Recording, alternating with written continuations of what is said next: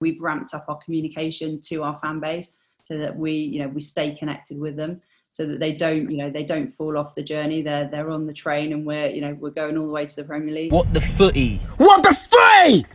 What were footy? What the footy? knew Sam Allardyce liked me, but I didn't know it was to that Imagine extent. being a kid in primary school now to put in Arsenal. powerful people, and I think they need to recognise that. But then also, they need to be represented the right Football way. and sport in general is nothing without fans. uh, based on you know one single source of revenue alone, that being the TV deals. so winning the league. Let's just win this to appease the fan. Welcome to the What the Footy podcast. The podcast takes football fans behind the scenes. So far on the podcast, I've had managers, players, and agents. Trust me when I say this is my biggest episode so far. Today I'm joined by Anna Mitchell. Anna is the Chief Commercial Officer at Portsmouth Football Club, where she's been working for the past six years. She's a leader within her field and, uh, and an example to all young people trying to get into sport. Anna, it's a pleasure having you on the podcast today. thank you for having me delighted to join you Yeah, so obviously we've added a new segment to the podcast, which is what the footy are you lying for? So could you uh, please take me through your uh, two truths, one lie? certainly yeah so um when I was younger, I played uh, played rugby with uh, with the boys team.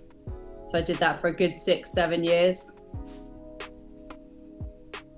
Also worked with um, a member of the royal family, and every now and again, um, my guilty pleasure is I, I dress up as Nelson the mascot on a match day here at Fratton Park. Dress up as the mask mascot. Um, You can tell I look, you know, I, I do, I have that kind of rugby player look. yeah, I? and I believe, yeah, I believe the rugby one because I know you used to work uh, for, for a rugby team, didn't you? Um, so I'm gonna say that's the truth. Um, mascots, oh, I don't know how tall you are because I can't tell if you're just sitting down because mascots are quite short. um, so Our, our Nelson's quite tall. He's, he he's quite, tall, Oh, Nel- you're- I think you're, you're bluffing there. So I'm gonna say that's the. But then you said you had your colleagues help you out. So worked with a royal family member doing what? Sorry. So yeah, work yeah work with the royal yeah member of the uh, the royal family, associated member. I think that's believable, especially the fact that you work in on the commercial side. But I think the mascot one is a lie. But we'll find out towards the uh, the end of the episode. But but let's let's get into it. I thought obviously it'd be great to have you on the podcast because as fans we don't really get to hear from people like yourselves far too often. Um, the commercial side of a football club is obviously a big revenue revenue generating stream. Uh, and I thought obviously it'd be great to obviously find out. Uh, let's go back to when you first started in 2014 and uh, the sort of areas that you've been covering over the last six years because obviously commercial can, can be quite a broad area whether that's sponsorship merchandising partnerships what's been your main focus uh, at the football club Over the years, the focus is kind of Yeah. continually um, to change. The the business has changed hugely in the in the last six years. So when I joined back in 2014, the club had recently come out of administration, um, kind of as late as sort of 2013. Um, the fans just taken ownership of the club as well, so we were a fan-owned club. Um, and it was all about rebuilding and, and restarting that journey and getting people engaged because I know that the um, during the administration the the attendance dropped off hugely. So they had around about 8,000 season ticket holders which which is huge still. Um, we work on around about 14 and a half at the moment. So it was about re regrowing building the club back up from the foundations and and really for me in terms of the sponsorship role you know re-engaging with businesses because it was really tough at the start. There was a lot of businesses that had kind of had their fingers burnt by the club and lost money and you know it was, one of those old fashioned give us your money we'll put your brand on the front of the shirt and we'll talk to you in three years time when you need when we need your money again. So it was really changing the way we did sponsorship. And for me personally i'd learned a lot from rugby because um, the club that i worked at gloucester rugby it was it was a sustainable club. So you know every pound we earned was a pound that we could spend. So you really had to look after your sponsors. You had to kind of um, you know show the return on investment and make sure that there was a really strong marketing team to deliver for them so i kind of you know brought those experiences into portsmouth and uh, you know started them from yeah there and really obviously you mentioned a key point there with the club being uh, fan owned and even at the time it was the largest fan owned club within, within the english game How has dynamics almost evolved from when it was fan owned to now? Obviously, the last three years been owned by by the Eisners. Yeah, so yeah, in the the early days, oh, being owned by the fans was was fantastic. You know, they they were very um, very involved in the club, and it also allowed. Yeah, there was a period of time where before my time, but the club became very detached from the fan base. So the owners, you know, wouldn't engage and wouldn't speak to the fans. So it was great to sort of have a reset and have the fans, you know, back in charge. There were obviously challenges to that, but there were also a lot of positives. Um, and then really, yeah, with the Eisners taking over, it just taking it to the next level. I think it's fair to say the fans did an amazing job of of rebuilding the football club and getting it to a point where you know they couldn't really take it any further. It needed that real investment in. So the Eisners. They have the same um, philosophy for the club in terms of it has to be run in a sustainable manner. It has to be a community club. Um, you know, we have to to really engage with our fan base um, and you know let them have their input. But it means that we can have the investment to to add into it. So, for example, you know, the first year when they came in, we invested. You know, we had the capital to invest in a new Pompey store for our merchandise and we did a, a, new deal with Nike. So you know that was fantastic. They um, you know we invested in a brand new big screen which you know really helped deliver for sponsors and actually change the match day experience. So having that capital behind us to invest in those key things to, to help enhance the fan experience is is vital. Yeah and also you mentioned obviously the Nike deal there. Talk me through obviously being able to land like a big obviously uh, kit partner in Nike. It's just not quite common for clubs, especially at the sort of League One level. You've also got Domino's as well, big pizza brand under your belt as well. How, how did you guys sort of work on work on securing those big deals?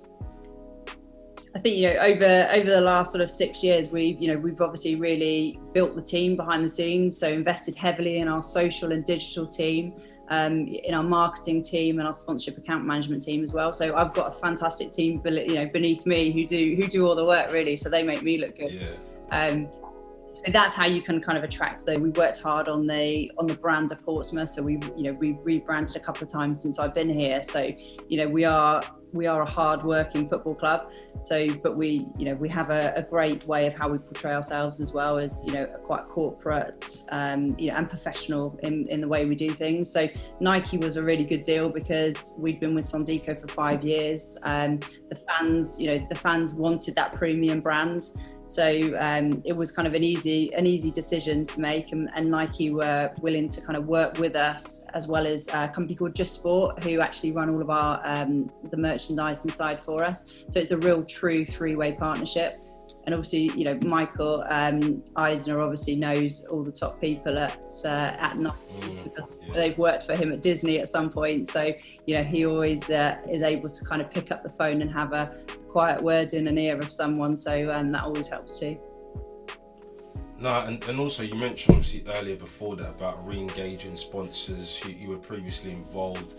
How, how hard and difficult was it to, to sell the vision of the new direction the club is moving in? Because as we know, football fans can be very disillusioned, frustrated. And I think, especially a club like Portsmouth, which is a huge club within the Premier League, has been away for quite a while. How, how difficult and how hard was it? Was it to to almost engage the fans again to, to purchase the season tickets, to engage the sponsors to spend money? Um, yeah, I think it was all it, it was kind of easy because we were on a new journey. So I think you know yeah. with the fans in ownership, everybody had a you know had a kind of stake in the club, and it was honestly it was incredible that you know that number of fans, many fans that all put their thousand pound in to buy a share in the football club um, was incredible. And then there were also a number of um, presidents that were kind of high net worth fans that put um, anywhere between sort of you know 50,000 to you know to half a million in. So that was incredible as well. So it was just the whole city and community that came together to save their football club. So in terms of the vision and the dream it was easy to get people on you know on the um, on the journey. Um, and you know we were lucky. We also got promoted from league league two up to league one. So that was kind of you know the perfect way for the fans to finish their uh, their reign of ownership but obviously, you know, I found that some some sponsors, you know, were caught up in the past. You just had to draw a line, and then you had to also get some fresh blood in. So you mentioned Domino's. You know, they they've been here for a long time, so they were one of our kind of newer sponsors that came in. and more recently as well, we've got the University of Portsmouth that's uh, front of shirt sponsor. So we're we're entering the third year this year with those guys, and we've just signed up a new um, back of shirt sponsor this year as well, which is um, Total AV, which is an antivirus um, company that are, locally based as well. So um, yeah, it's, it's really good, and it's nice to get local businesses involved in the football club and take them on the journey. No, definitely. And I think linked to that as well is that, especially obviously in light of COVID, with with obviously match day revenue depleting and over reliance on, on broadcasting as well. What's the future for, for the commercial side of a football club, and, and how do you almost see new waves almost evolving to, to really help grow and take football clubs like, like Portsmouth to the next level? Things you know diversifying and um, you know keeping on trend with things and, and keep changing with the time. So for us you know we're, we're no longer able to kind of sell season tickets so we created a new flexi season ticket for fans to give them more flexibility so that we're not asking them to to you know part with a big chunk of money and not be able to see you know some of the games. So i think you know again diversifying on what the season ticket offering is we have our iFollow streaming platform, so live streaming games. The last two years, we've put a lot of re- resource into kind of promoting that with the EFL, and you know making sure that fans do buy on a Tuesday night for the displaced fixtures. Um, anything uh, outside of a three o'clock on a Saturday. So this season, um, the three o'clock blackout has been removed. So we're really focusing on selling as many um, digital streaming passes as possible. So that's that's huge for us, and also social media. So, in terms of delivering for sponsors, looking at paid advertising that goes through the, the football club but delivers that message for our, on behalf of our sponsors. No, definitely. And I think the point you mentioned there as well was um, I think the EFL did a deal uh, this, this this coming season whereby uh, teams can now stream their, their individual games. How, how much of a big obviously deal is that for, for Portsmouth and like bringing in more more revenue as well? Yeah, it's huge, and actually, it's been huge the last couple of years as well. You know, we we're one of the top streamers. Um, you know, the match passes that we sell, and also international streaming as well. So yeah, that's huge for us. We you know we massively buy into technology and and need, know the need that you know, people consume content in a completely different way now, and we need to be you know we need to be able to offer that service. So you know the fact that you can watch the game you know, on your phone. So yeah, last Saturday I streamed the Stevenage game and I, I watched it on my phone at home as I didn't go to the game. So the quality of the, the product is really good and it is really engaging and it continues to improve year on year, which is great. So yeah, I think we've just got to be able to commercialize and monetize every platform possible and also, you know, ensure that we continue to engage with our fans as well, especially during COVID. You know, the fact that we haven't seen them for, you know, nearly six months, it's, you know, it's crazy, but during the um, the lockdown period and yeah, and the period now, we've had the most engagement across our social platforms, across our email platforms. You know, we've ramped up our communication to our fan base so that we you know we stay connected with them, so that they don't you know they don't fall off the journey. They're they're on the train, and we're you know we're going all the way to the Premier League.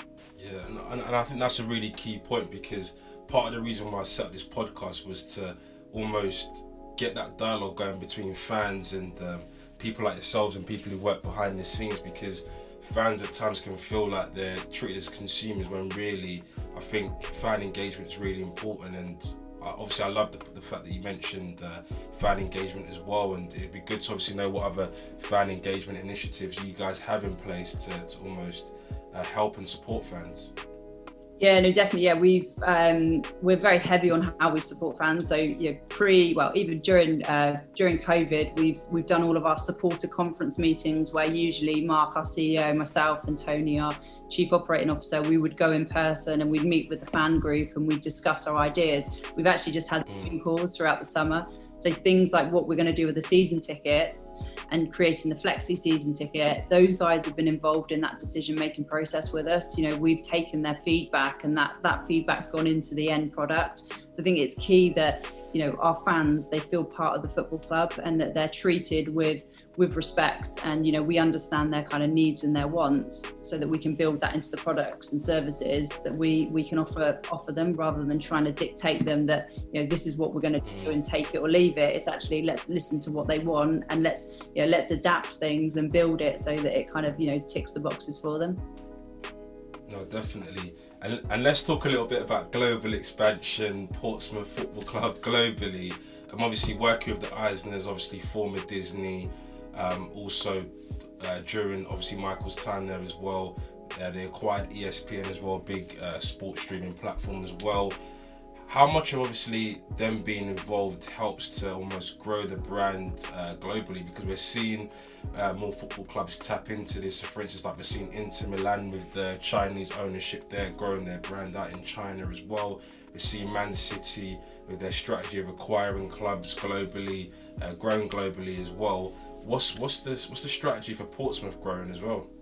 I think it's already started. I think you know with the eyes and Eisners taking over um, the ownership of the football club. Um, you know, they've obviously got a huge presence over in America. You know, and what's fantastic is they're always championing the club. So you know, Michael's always tweeting about the football club. Um, you know, Breck's getting his his Hollywood friends to to watch the game across iFollow. You know, so we've mm. you know his their celebrity friends become fans of the um, of the club, and it's a real genuine love for the football club from them as well. They genuinely you know love the football club. They love you know the football over here and you know it is for them it's they're proud to own the club. So promoting it overseas in america it goes hand in hand. It's very organic which is great. And you know and we benefit from that as well. And you know what's great about michael he's got so much energy he's got so many ideas and they're a really kind of you know innovative um, know, exciting group of people that we work with. So we love, you know, when they come over and we spend a week with them, you know, it's it's brilliant. We're all buzzing afterwards because, you know, we brainstorm, we come up with new ideas. But also for me, they really support the sponsorship. So you know, the university, for example, um, Michael will speak to um, the Vice Chancellor Graham on, you know, on a uh, every three months um, they'll pick up the phone and have a chat and come up with new ideas as well. And he you know we'll also take michael to the university and you know meet some of the students. So it works it works really well and he's very supportive of that. Mm. and they add you know they add a huge amount of value to the football club. No, definitely, and I think a big trend we've been seeing, uh, as you sort of mentioned there, with your streaming platform as well, is is almost more football clubs tapping into doing Netflix documentaries, Amazon documentaries. You've seen Sunderland, the team in, in, in, the same league as you guys, tapping into that as well. Is that something that you guys will potentially explore to give uh, more people around the world insight into the football club and see, almost see how you guys have evolved from where you were in the Premier League, coming out of administration to this new path of progress? Yeah, so yeah, it's definitely something that we we've discussed with um, with our owners, and obviously they you know they're Mm. TV is their, you know, is is one of their main businesses. So yeah, they're definitely keen to do something. I think you know the the fans did something very similar. So they did um, a documentary called Our Club. So it kind of detailed the time of the club coming out of administration, the fans taking ownership, right up to the point where where Michael kind of um, took the reins and um, continued with the journey. So I think at the moment it's probably too too close to what that yeah what yeah. those guys. So you know maybe give us a couple of years when we get back to the Premier League, hopefully, or you know get, yeah, right yeah. to the Championship. Then you know then we can kind of start start looking at that. No, we definitely need Portsmouth back in the uh, back in the Premier League. Um, and um, I think one point, obviously, you mentioned earlier as well, and that's linked to, to getting back to the big time, is the whole idea of building a sustainable football club.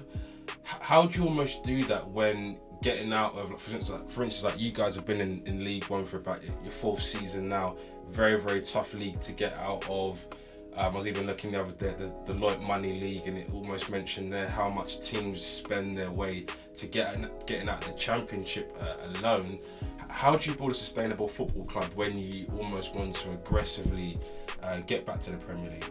I think as well the history of this club is that you know because it has gone bust and, and they went crazy on players and then suddenly the funds completely dried up. You know the fans yeah. the fans understand that and you know although everybody wants to get promoted and that you know the last two seasons we've all been disciplined you know we've been so disappointed that we haven't got promoted and we were so close mm. it's really frustrating. But at the same time, you know, we've got a really stable football club. So during this period, you know, we've we haven't had to kind of you know make staff redundant. We we've you know we've we've kept the core group going because we've made you know we've managed to make profit over the last couple of seasons. So you know although that profit is reinvested back into the the playing department and the players, it means that we can you know we are in a really good, stable situation where some clubs, you know, it is really difficult for them at the moment with no revenue coming in.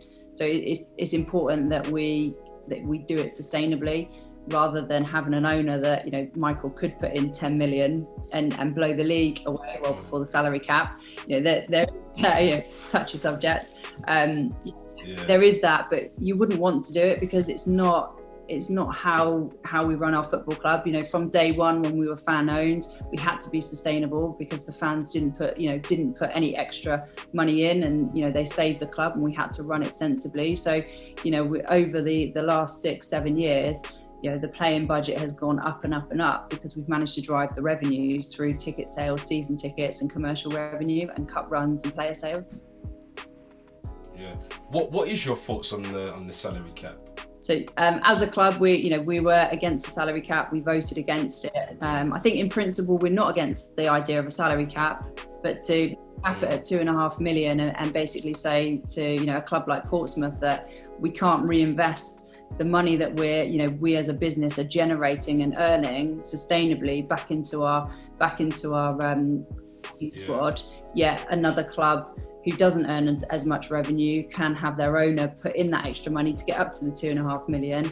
It's un it's unfair. It's you know it's level in the playing field, and that's you know that's not what we're what we're about. It should be that the you know the bigger clubs find their natural home, and we believe our natural home, you know Portsmouth, Sunderland, Ipswich, you know those clubs should be in the in the championship. And it's about finding your you know finding your natural home and to do it you know in a, a kind of sustainable manner. Yeah, we've No, definitely. Yeah. yeah we you know we haven't had over the last six years we've got to where our you know our budget is in terms of what we spend on our on our player salaries we've done that organically you know we haven't had owners putting money in to reach to that point you know to get us up to that point which is significantly more than than the salary cap we've done it in a sustainable manner and yet we're being penalized Oh, loads of rules and regulations, eh? And yeah, it's tough. And you know, you can understand some of the smaller clubs and you know the owners that money in that you know don't want to go on this crazy, crazy race, arms race. You know, where they keep just putting more and more money in. Like we do understand that, and we're you know we're we're not against the salary cap, but you know we feel that there should be some tweaks that you know our ticket revenue and money that we generate and commercial revenue that that should be you know able to be reinvested back into our you know into the salary. Yeah, and also talking about other revenue generating streams as well. Have you guys explored the possibility of giving Fratton Park uh, naming rights, or are you trying to hold on to the prestige and the uh, the history? yeah, that's tough. I think you know that naming rights works really well on a on a new stadium. I think an old Yeah. stadium. There's so much history in Fratton Park. If we ever did it, it would almost have to be associated with or sponsored by. Like we, you could never sell the naming rights for you know for Fratton Park and get rid of Fratton Park. There's, you know, that's what's great about this club. It's that the history of the football Mm. club and the kind of rich tapestry that that is here, and you know those quirky people that still work here, the quirky um, you know tunnels and secret secret areas and stands where you go, oh, I never knew this existed. You know, it, those are you know what make this club so fantastic. And Fratton Park, you know, you couldn't you couldn't rename Fratton Park. Yeah, it's but like I'm an Arsenal fan as well. And I just compare the Emirates to Highbury all the time. I just think, Exactly. yeah, I kind of miss those marble walls. yeah, but um, I wanted to ask you as well, um, sort of in terms of, obviously, I remember like you released that article four years ago that, that I looked into, and you mentioned how you believe Portsmouth is, is really and truly a championship club, which, which I agree with. And um, I wanted to ask you, how much does getting back into the championship or getting back into the Premier League almost 2x or 3x um, commercial revenue and, and almost make your job easy and almost like the sponsorship is almost selling for itself? Yeah, I think it's like the journey. I think you over the last six years, you have to have a story to tell. So originally, it was you know we were fan owned, we were rebuilding the football club, we were on this journey. You know, then we got promoted, so we were like, we've got the promotion, we're League One. The Eisners took over, new ownership. You know, this is the vision for the club going forward. We want you know we want promotion. And even last year, you know, we had a Wembley final. You know, we won we won silverware. We took it was a sellout Wembley Wembley crowd. We took forty five thousand fans to Wembley. It was an unbelievable day. Like having those it, that's about the you know the journey that we're on. And in terms of sponsorship, it just into the championship, it just opens up you know a whole new market of sponsors that you can you know that you can engage with because the media value is worth so much more because of the you know the televised games and the fact that the championship is is more of a you know more popular than you know than league one and two because of the coverage What's your split in terms of revenue? In terms of like, what's the biggest generator? Broadcasting, match day, commercial. I think you know the for us is you know it's our match day Yeah. ticket sales, so it's our season tickets, hospitality, um, and yeah, and ticket sales. And obviously, when we, we go on cup runs, that's a huge amount. So that's really helps us in terms of um, generating more more revenue from our cup run money, which then gets reinvested into into buying players. No, definitely. And just just more of a word on, on yourself about your journey, obviously, uh, to becoming CCO at Portsmouth. Anyone who's trying to get into sport, what would be your sort of advice and, and the sort of steps that you take to, to get in to, to where you are right now? I always say to people, you, you know, you just need to kind of get your foot in the door, and if you believe in yourself and you're good enough and you work hard, you know, you will get to get to the top. So my journey from Portsmouth, I kind of stepped in the door as um, as a kind of um, sales executive on a three month basis, uh, three month trial, and I knew that you know from where I'd come from, that was a massive Mm. step down, but I knew it was a fantastic club and you know I could see the opportunity so I just needed to get into the door and work hard and and you know work with the people here and and help drive it forward and you know you've got to be resilient as well you get knocked back so many times but you need to be resilient and you need to keep sort of driving forward and believe in yourself as well and believe in what you're doing That's awesome. And yeah, we like to always end the podcast on a what the footy question, which is what the footy do you believe needs to change or happen within your space? I think getting crowds back into the stadiums would uh, would definitely help us at this uh, at this moment in time. Um, yeah, definitely. Try to think what else. Uh, what else? Well, for me, getting promoted Yeah. would be uh, yeah would be fantastic. And also in terms of the salary cap as well. You know, this this year you've got um, your existing contracted players are on a divisional average. So if we can get promoted and out of the salary cap, um, you know, we'd we'd be in a very Yeah. good And position. hopefully getting back to the Premier League so we can see more Portsmouth Southampton games. Exactly. Yeah. Well, we had we did have Yeah, a Portsmouth cup, Southampton yeah. game last last year. Yeah, which was uh, yeah, which was unbelievable. But yeah, it's now time to reveal your answers to what the footy are you lying for. Here we go. Are you gonna are you gonna change it? Or are you gonna go on your Oh, I hate instinct? when the guests come on there and try and do this. Am I going to change it or? I'm going to stick to my to my gut. So I said that you played rugby with the boys. That's true.